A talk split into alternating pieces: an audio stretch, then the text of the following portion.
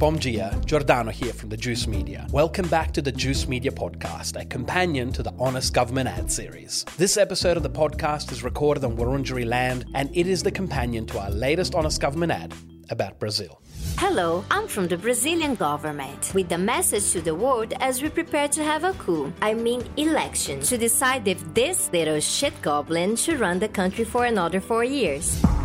As you know, since our own election earlier this year, we've been on a mini world tour of shitfuckery. We visited the US, then the UK, and now we visit Brazil. Why Brazil? Because Brazil is about to have an election, and it is one of this decade's most important elections, given that the outcome will affect not just Brazilians, but the world at large. That's because, as this New Scientist article reiterated just today, the outcome will effectively determine the fate of the Amazon, which plays a crucial role in maintaining the global carbon cycle and which scientists say stands on the brink of a tipping point. So I figured we should make an honest government ad to lend Brazil a hand from afar. That and the fact that we've had so many Brazilians imploring us to make an HGA for them that I figured this would be the only way to make them stop. Jokes aside, Thank you to all the Brazilians who've commented on the video thanking us for making this HGA. It means a lot to know that Brazilians in our audience can feel the love from the other side of the world ahead of this crucial election. And I love the sense of international solidarity we're cultivating here together, a sort of shared consciousness of shitfuckery. I'm also stoked to see so many Brazilians commenting that we did a good job of nailing the Bolsonaro government. And I want to make it clear that this is in great part because I teamed up with a local expert on Brazilian shitfuckery to write it, Sabrina Fernandes. A PhD in sociology with a specialization in political economy, Sabrina is an eco socialist activist in Brazil. She's also the creator of the super popular YouTube channel Tese Onze and lead editor for Jacobin Brazil. As well as providing essential local knowledge of Brazilian politics, popular references, and memes, Sabrina also performed the voiceover for this HGA, our first ever guest voiceover. And so, for all those reasons, I'm stoked to have Sabrina as my guest on the podcast today to talk about the process of making this HGA together and, of course, the coming Brazilian election. I hope you enjoy our chat, and I'll catch you on the other side. Welcome to the Juice Media Podcast, Sabrina Fernandes. It's great to have you here, and thank you so much for contributing your knowledge and your voice to our latest Honest Government ad about Brazil. Hi, Giordano. I'm really happy to be here and so happy with the collaboration. And also because, like, I've been a huge fan of the Juice Media for a really long time. And we know that the timing for this was just perfect, too. So I'm really happy with it. Well, I'm, I'm so glad to hear that. Likewise, uh, and I want to ask you about the election, which is in just in a few days. There's a major election in Brazil. I want to ask you about that. But first, I know many people in our audience uh, are going to be curious to know about the collaboration uh, behind this honest government ad and how it unfolded. We started talking about doing this about two years ago. Then we had put everything on hold because of COVID and then our election here in Australia earlier this year. Um, but I'm so glad we made it happen, as you said. What, um, yeah, what was your experience of uh, working on the honest government ad and specifically doing the voiceover for it? Well, the the first thing that people should know is that like my deal with Jordan was that I, I should get to say shit fuckery. So that was part of the, the, the, the, first, yeah, it was part of the contract. and um, I really thought that it would be interesting to do something that we could sum up some of the worst things that uh, were done by the Bolsonaro government, but in a way that also related to Brazilian humor. So I think uh, what makes me um, quite happy with the outcome is that we still captured the essence of like the classic HGAs, but we also brought in these little things about Brazilian meme culture and the audience has been really uh, positive in their feedback about it, like mentioning certain things like agro boys or uh, certain things around, um, you know, the, the way that we approach the Bolsonaro family. I think that was like a nice touch. And I was really happy that you let me like, you know, like just say little things like here and there, oh, we should do this, we should do that. Like I felt really free in the process of collaborating here. No, that's so good. I mean, uh, just so everyone knows, uh, I, I, took all of Sabrina's advice because I've been following Brazilian politics a little bit, but I felt really in the dark. And so Sabrina was like, you know, this is, you know, really guided me and and uh, said, no, you shouldn't say things like that. You should. I think this is how it should. It would be better received. You know. Um, and especially with all the memes, uh, you know, agro, the agro business ads and all of that. Uh, that's all Sabrina's. A lot of people have commented it saying, "Oh, you've captured so many memes," and I was like, "Yeah, that's because I collaborated with a local." So that makes a huge difference, and I, you know, I love doing that kind of collaboration. So thank you so much for uh, for doing that. Um, and just one more thing: how has the honest government ad been received in Brazil?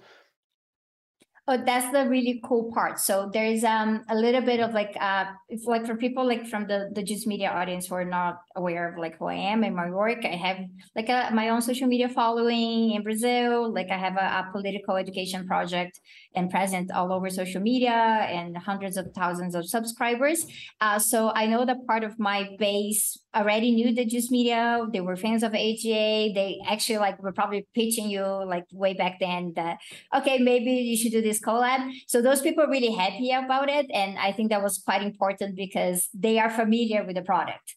So that was good. But the video went viral and it went viral in ways that we can't even properly account for anymore because it's not just, well, YouTube views or the views on Twitter. Twitter is insane right now. It's reaching 700,000 views on the Portuguese um, hard coded uh, subtitles.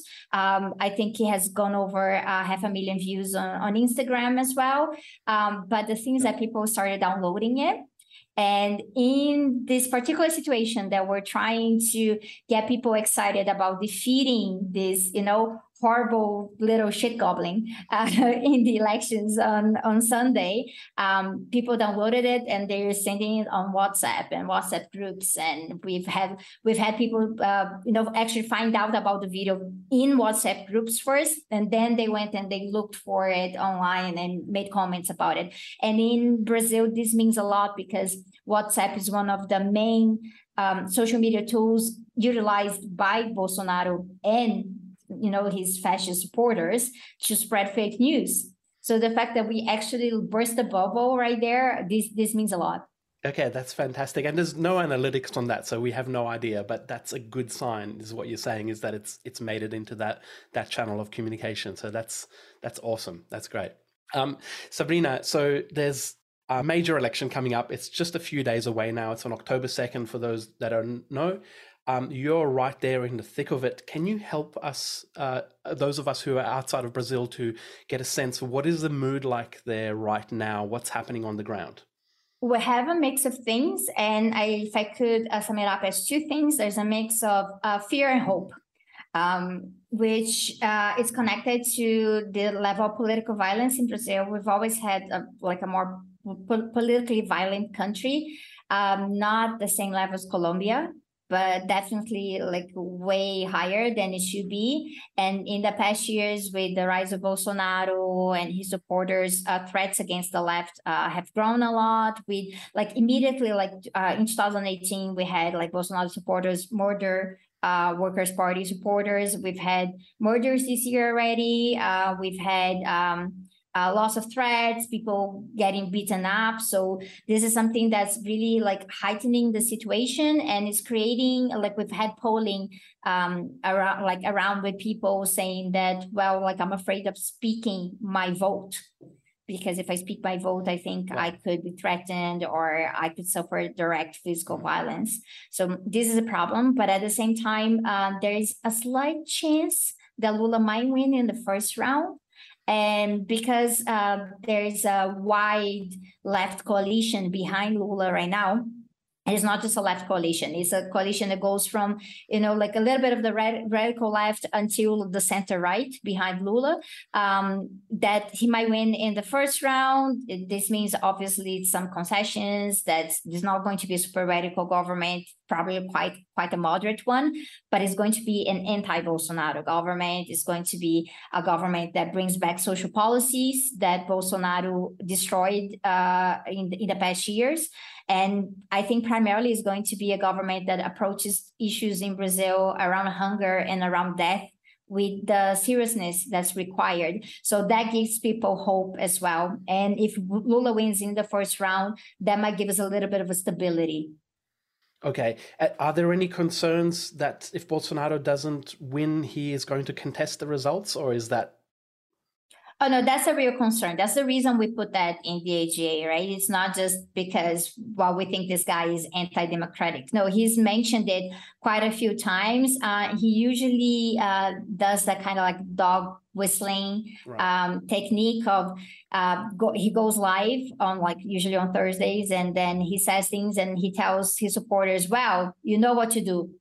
And right. little okay. things like that, and that goes around. Yeah, that goes around in forums, and we're quite worried. We had like a, an increase in the number of Nazi cells in Brazil in the past years, like under Bolsonaro. So this is something um, pretty gruesome, I guess.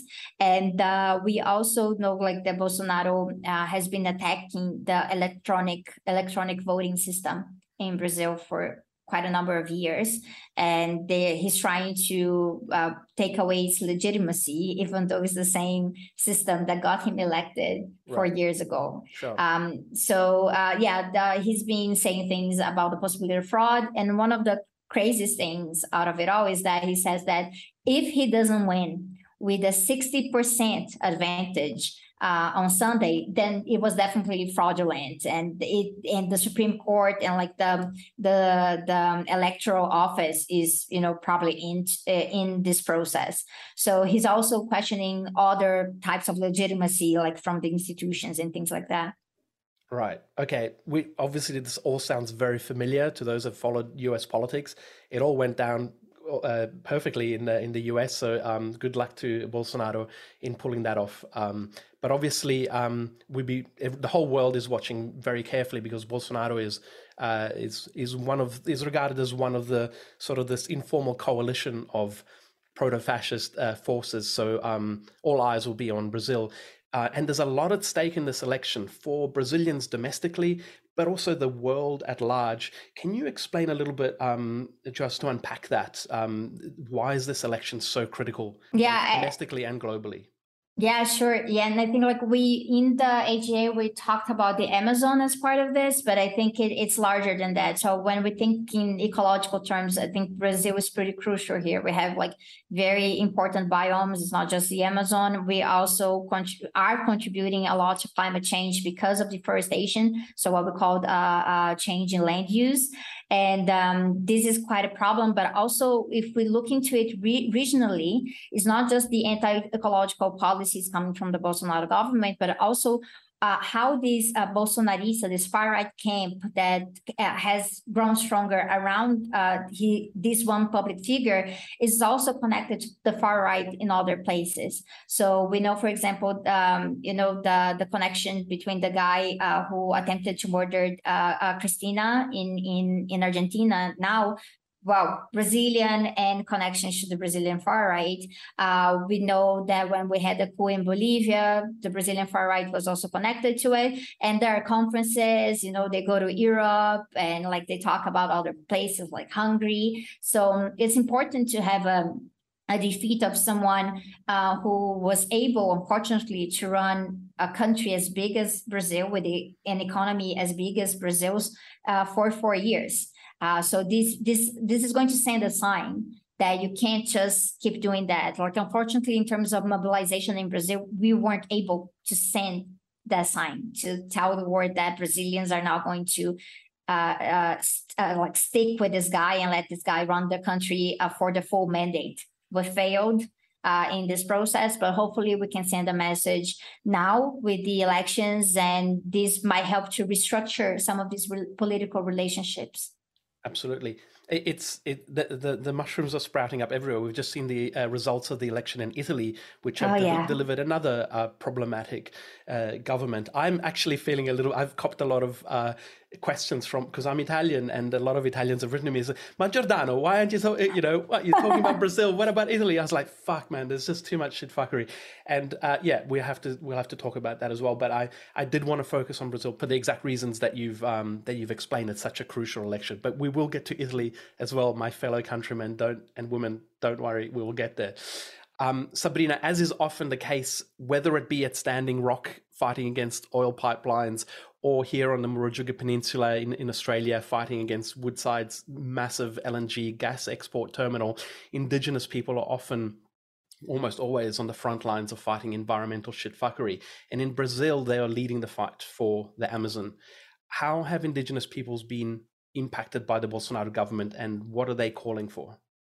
Yes, so uh, well, indigenous genocide is the rule in every uh, colonial uh, situation, but uh, under the Bolsonaro government, there's been like direct attacks. So he dismantled agencies that are responsible for indigenous policies. Uh, he's talked about indigenous assimilation, so more of an ethnocide approach to it, as well as arming, uh, you know, like big landowners and land grabbers. So like access to guns has been facilitated by the Bolsonaro government. Uh, so this increased violence. We also have more more of a presence of organized crime around indigenous territory. Um, so like we've had like more murders, uh, more threats of physical violence, violence against uh, indigenous children as well. In the case of illegal mining, we've had situations of uh, the illegal mining operations in the rivers actually like like the machines actually sucking indigenous uh, children into the machines and like they died in those circumstances like the Yanomami ch- uh, children we actually just had this collaboration uh, like me with the Progressive International and um, the Climate uh, Litigation Accelerator and Forensic Architecture.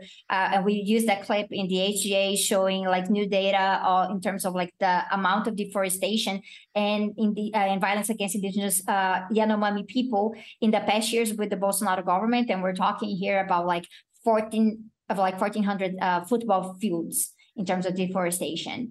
And we were talking about mercury poisoning. So we have data to show that this is happening. Latin America is already a very violent region against environmentalists.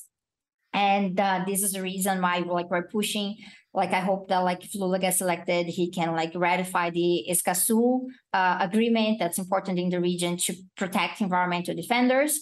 Uh, but we also know that none of this is going to be possible if we don't treat indigenous land rights seriously. Uh, and like it's been too slow. Like the, the past, like with the with the modern left in power in Brazil, they did way better than Bolsonaro, of course, um, but it was too slow. So we really have to advance uh, indigenous land settlement in the next four years. Just for people who don't know, by that do you mean actually defining, protecting indigenous territories and ensuring that if any land grabbers go in there and try to take hold of that land, they're actually punished and fines? Is that the kind of sort of approach to yeah that they get rights? yeah that they get actually uh, recognized as indigenous territory because this is one of the issues in brazil like we had like these uh, i'm not going to go into crazy sure. historical specifics but since uh, the like 1850 like the land approach in brazil actually means that you have to kind of prove that's your land. And right now, uh, we have these um, judicial theses running in the Brazilian court um, that's being uh, uh, uh, currently evaluated by the Supreme Court that actually says that if an indigenous uh, community hasn't uh, been able to prove that they were in that territory in 1988, which was when the current constitution um, um, was basically uh, inaugurated, well, then it's not really their territory. So we're talking right. here about, you know, like um, settler colonialism that has gone on for a while. So like they kick out the indigenous communities from their territory. And then, well, see, they weren't there. So they can't right. say it was theirs. So they're basically like legalizing expulsion. And that's why not only we need to fight against this um, this possibility of this judicial thesis being actually approved by the Supreme Court, we actually have to move forward uh, as it is law uh, with uh, indigenous land settlement and agrarian reform. Those those two things should go along. They should go together. There, there's very strong echoes of, of what you just described in Brazil and here in Australia, where Aboriginal people, since the 1990s, under the Native Title Act, have, the onus has been on them to prove their connection uh, to country, an uninterrupted connection. So that if, if that connection to country was interrupted by colonization, then uh, as as one of the the justices uh, ruled in a famous ruling here about 20 years ago they they t- uh, title to that land is washed away by the tide of history which is basically saying the more colonized you've been the less recourse you have to justice and uh, one of our um, uh, great Aboriginal uh, leaders and activists here, Robbie Thorpe, said this is a, this is a perversion of the course of justice. It shouldn't be us proving our connection to this land. It should be you, motherfuckers, proving your connection yes. to this land here. And it's one of the examples in which settler colonialism uses a law in order to advance its own uh, its own interests, uh, uh, as always. Um, I want to ask you, Sabrina, if Lula wins, let's assume Lula wins this election as the polls say, and let's assume Bolsonaro doesn't successfully stage a coup, he faces major uh, challenges. It's not going to be uh, an easy ride for him. And specifically in regards to the Amazon, which, yes, is a critical haven of biodiversity and a planetary carbon cycle regulator, but also regarded by many Brazilians as a key source of development and economic growth. Are these two things compatible? Um, and under a Lula government, is there a way for Brazil's development of the Amazon and its inhabitants, human and non human, to coexist? H- how do you see that unfolding? Yeah, so let's talk about the big contradiction standing in the middle of the room. Right. Uh, so we know that if Lula gets elected, um, his government is going to be more environmentally friendly than his previous governments because um, I'm not sure if he even actually learned the lesson, but he learned the political lesson that like you, you can't go around just building mega projects everywhere and just, you know, saying this is in the name of development and people should just suck it up. So that there are enough of pressure coming from social movements um, that might help change the course. And uh, Lula has committed to regenerating the Amazon. So not only stopping deforestation, but also working on uh, other projects for regeneration, projects around agroecology as well. And he's committed to uh, setting Brazil back on the path of fighting climate change. Um, at the same time, there is, you know, a huge aspect of green capitalism popping up here and there in his speeches and slightly in, in between the lines of the actual government program that um, that he released um, because like the language is a little vague but you can tell it's there because he's been often claiming that brazil can develop through the amazon and when he says that, he says that, well, we can exploit the wealth of the biodiversity in the Amazon. Um, there are two ways that this can go about. It can go about through like solidaristic bioeconomies. So by empowering the communities, indigenous communities, traditional communities, so like Black traditional communities, quilombolas, um, people who work in like um, a low level, um, low intensity extractivism. So, you know, like for example, the rubber uh, in the Amazon. That's that's an important important community as well. So helping them get their you know product uh, out there and doing this in a very uh, like ecological way, um, or it can be around commodities. Um, and there is some risk that they're talking about the bioeconomy in the sense of commodities and like new exports.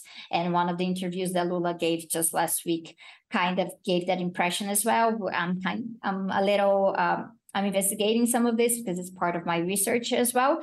Um, and this worries me because there's still this idea of just saying that we can do sustainable development when we know that sustainable development is a framework uh, imported uh, from the global north into the global south that's usually based on ecological imperialism. Is usually based on taking from one place to keep up the model living somewhere else. And it's not really about understanding that we need to coordinate things better and we need to plan things better. And knowing that rights of nature should probably be respected that you know some ecosystems should remain as untouched as possible and not everything is about you know a new source of profit or a new source of economic growth. And um, yeah, it's it's going to be complicated in the sense because my big fear, I published a few articles on this, is that my big fear is that because Bolsonaro was so bad in anti-ecological terms, and by being anti-ecological, I don't mean just you know standard climate denialism, but actually like dismantling things to rebuild in the green capitalist way. Mm-hmm but Bolsonaro was so bad uh, in in this area that anything that Lula does that's better that's a little bit more scientific, that that it, it looks a little bit more sustainable, people are just going to say, "Well, this is wonderful." And give him the Nobel Prize. Yeah. Yeah. So Bolsonaro exactly. has set the bar so low that uh, Lula doesn't have to do doesn't have to be as ambitious as he really needs to be according to the science, according to so on. So if I hear you clearly, yes, you're you're supporting a Lula win, but um, it's not like you're like, oh, great, now we can rest. This, this is, you know, the, you'll have a lot of work to do then to hold him to account. To yes, uh, we need to keep grassroots organizing uh, going. We need to mobilize better because one of the reasons why we weren't able to get Bolsonaro out is that demobilization is currently the rule in Brazil. And there's a tendency right now of just saying that well, Lula is going to fix everything. Like one of the right. the mottos of the campaign is like for Brazil to be happy again.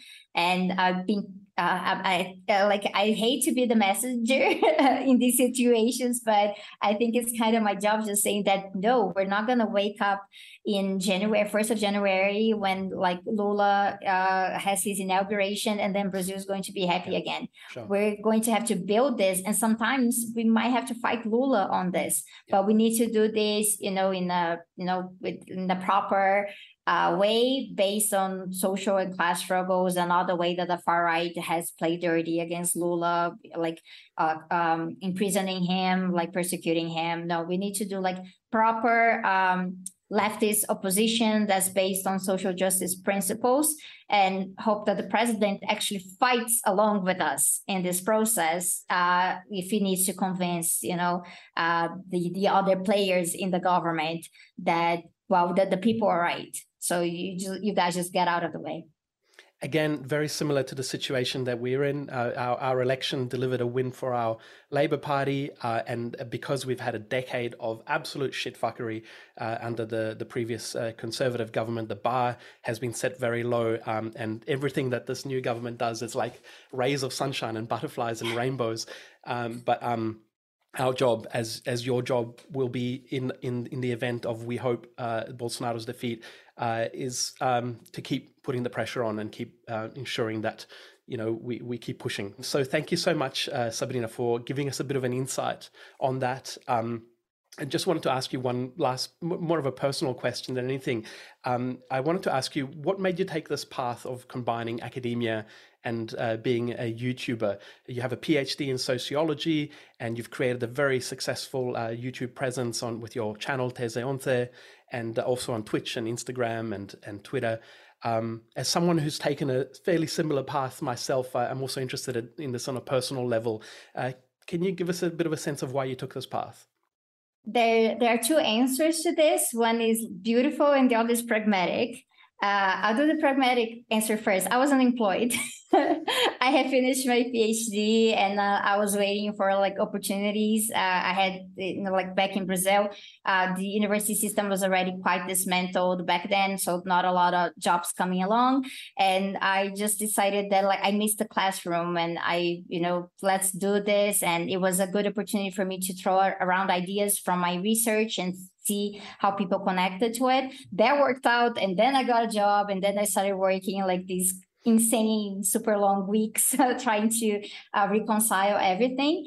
But the actual like uh, the answer that keeps me along nowadays because now i actually don't need to do this like for for income or anything is that i believe that political education is a key tool for us to work not just in like mobilizing movements but actually getting us to think of more strategic questions that are not just like these immediate um, immediate questions that, for example, we're, we're fighting to get rid of a far right government. We actually need to uh, set the questions of, of how to ensure that they never come back in and what kind of society that we want. And what we're doing is not just about the next year or the next five years, it's also about the end of the century. So these big questions, they don't usually turn up in the newspapers. They don't usually turn up during the elections. And political education is quite key for us to uh, keep track of them, um, to try to sow the seeds of, you know, um, political critical thinking in society. And then from that, people can get organized within political organizations of all sorts, social movements, political parties, and then we'll get more um, concrete tools to work together to make the changes that we need. So this is what keeps me going as exhausted as I am every day. And I have to say, you work incredibly hard. Uh, over the, we've been communicating for the past month, basically, and you're, you know, you're moving around, doing so many different things. So, um, you know, kudos to you for balancing those two things. Um, For those who don't know, we'll put the links in the video description to Sabrina's channel, Tese Onze, which means Thesis 11, which is a very apt reference to Marx's, one of Marx's theses, uh, which the quote is, the philosophers have only interpreted the world in various ways. The point is to change it, which I think you've it's summed up very well in, in, in everything that you've that you've just described. And on that note, uh, thank you so much for taking the time to speak with us, Sabrina, and also for all the knowledge that you've that you shared and the time and for lending your voice to this honest government ad. It was an honor to collaborate with you. And just before we go, I, I just wanted to bring out Ellen, who's who's here, who uh, obviously added the brought it all together. And I just wanted to say uh, what an amazing job she did. Thanks. No, Ellen was fantastic. fantastic. I was so happy about it. Yeah, and it was so good that like people, uh, like people who are not familiar uh, with it, they kept like, but is it her voice? Is it not her voice? And then we had all of those comments on how authentic the Brazilian accent was or not. And I had a lot of fun with those. so uh, apparently, I'm not doing such a great job with my own Brazilian accent. Yeah, you need just... to work on it, Sabrina. Yes. but no, it was so good. I was really happy uh, to take part in this. And let's just hope that we don't have to do another HGA in Brazil. Well, like uh, we want to be done with the shit fuckery. It would be lovely to collaborate again, but let's hope that it's not needed. yes. well, thank you so much. Good luck with the election. We'll be watching very closely, and uh, all the best to you and everyone in Brazil. Thank you. Bye-bye. Bye. Ciao. Well, that brings us to the end of this episode of the Juice Media podcast. Before I sign off, I want to acknowledge all the comments from people imploring us to make an HGA for their government too. Pakistan, India, Canada, Italy, Sri Lanka, South Africa, Philippines, Iran, Greece, Portugal, we see you. I feel honored by all these requests, but it also saddens me because I know many of them come from places where the situation is very, very shit. So I promise we'll do our very best to try and make HGAs for all these countries when we can. I see this as an important part of our work because whilst different countries have different shitfuckery, different histories, and uniquely shit policies, the shitfuckery, history, and policies are also interconnected. So we can learn a lot about our own shitfuckery when we learn about Brazil's, or Canada's, or India's, because in a way, we are all united by the shitfuckery. And on that heartwarming note, thank you to all the Aussie patrons who have supported us while we focus on other countries' shitfuckery. You'll be glad to know that we'll be returning to our own shores in our next HGA. Well, that's all for now. Make sure to follow Sabrina's important work on YouTube and other platforms. All the links are in the show notes and the video description. Thanks to Ellen for helping to edit and produce the podcast. And as always, thanks to our patrons for making our work possible, especially our patron producers who support us via highest tier of $100 a month. You've been listening to the Juice Media podcast with me, Giordano. I'll catch you very soon for our next Honest Government ad. Till then, take care.